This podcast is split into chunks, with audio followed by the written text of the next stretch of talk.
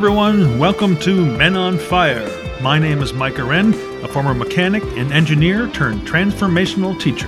And each week I'll deliver an inspiring message to help you excavate those repressed inner negative feelings and install new thoughts that will finally allow you to truly become the person you were born to be.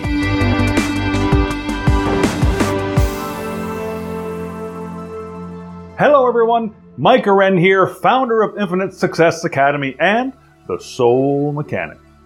One of the most contentious issues that people deal with, I find, is relationships. We all have them, whether you're talking about the ones with our family, coworkers, or romantic partners. It doesn't really matter. Every single interaction with another life form actually can be classified as a relationship. So, why are they so difficult to maintain? What constitutes a good one? And how do I have a great one? Well, today we'll answer all those questions and more. Well, I've heard it said that all relationships are is two people learning how to trust each other. Now, that may be part of it, but it certainly doesn't go deep enough. So strap on that scuba tank because we're going to dive deep right now. So when human love relationships fail, why do they fail? Well, they fail because they were entered into for the wrong reasons, meaning not wholly beneficial or conducive to their survival. Most people enter into relationships with an eye toward what they can get out of them instead of what they can put into them. There can only be one purpose for relationships, and for all of life for that matter to be and to decide who you really are.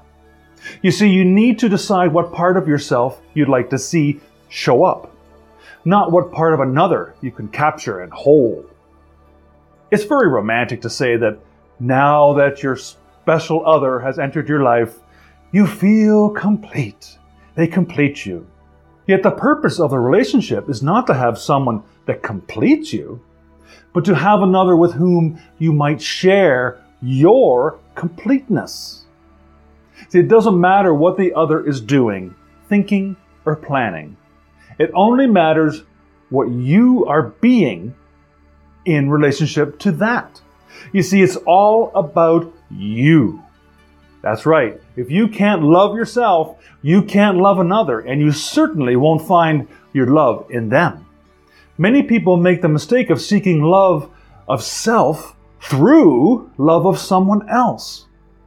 Now remember that everything you think, say, or do is a reflection of what you have decided about yourself.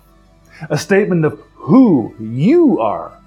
The first question to ask yourself then when entering a relationship is always what do I want here? Not what does the other person want here? The relationship, the reason for your relationships are in such a mess is because you're always trying to figure out what other people want instead of what you truly want. Then you have to decide whether to give it to them or not. Then, in order to decide this, you have to decide yourself if perhaps there's something you want from them, which could be affection, sex, money, security, etc. Now, if there's something you want from them, then your survival mode kicks in and you try to give it to them so you can get what you want in return. Now, this is a very delicate game of I'll scratch your back if you scratch mine. And it may work for a while or perhaps work with one of your coworkers, but in a romantic relationship, it's just one long downward spiral that will leave you cold, old, and bitter in the end. This is what I've learned on my journey. The purpose of all human relationships, well, as well as relationships between every other person, place, or thing as well, is not to figure out what they want or need, but what you require or desire now in order to grow, in order to be who you want to be. When viewed this way, relationships are not something we need to be locked into for all of time. Rather, they can come and go in peace as we grow and learn who we truly are. Relationships shouldn't be measured by how long we're in them, but by the quality of the time we spent learning and growing about each other along the way.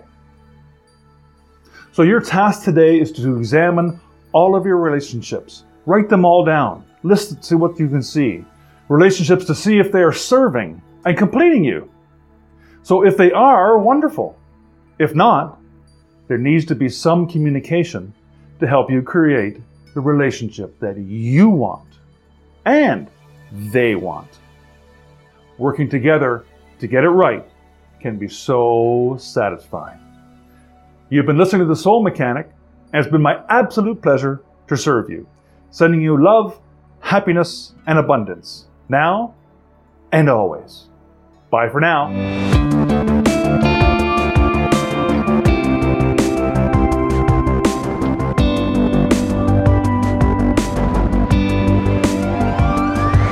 You so much for listening to today's episode. As always, keep what feels good and dump what doesn't. And remember, live without judgment, give without expectation, and love for no reason. Follow those three simple expressions, and you'll be well on your way to an inspirational, intentional, and successful life. Until next time, you're the one.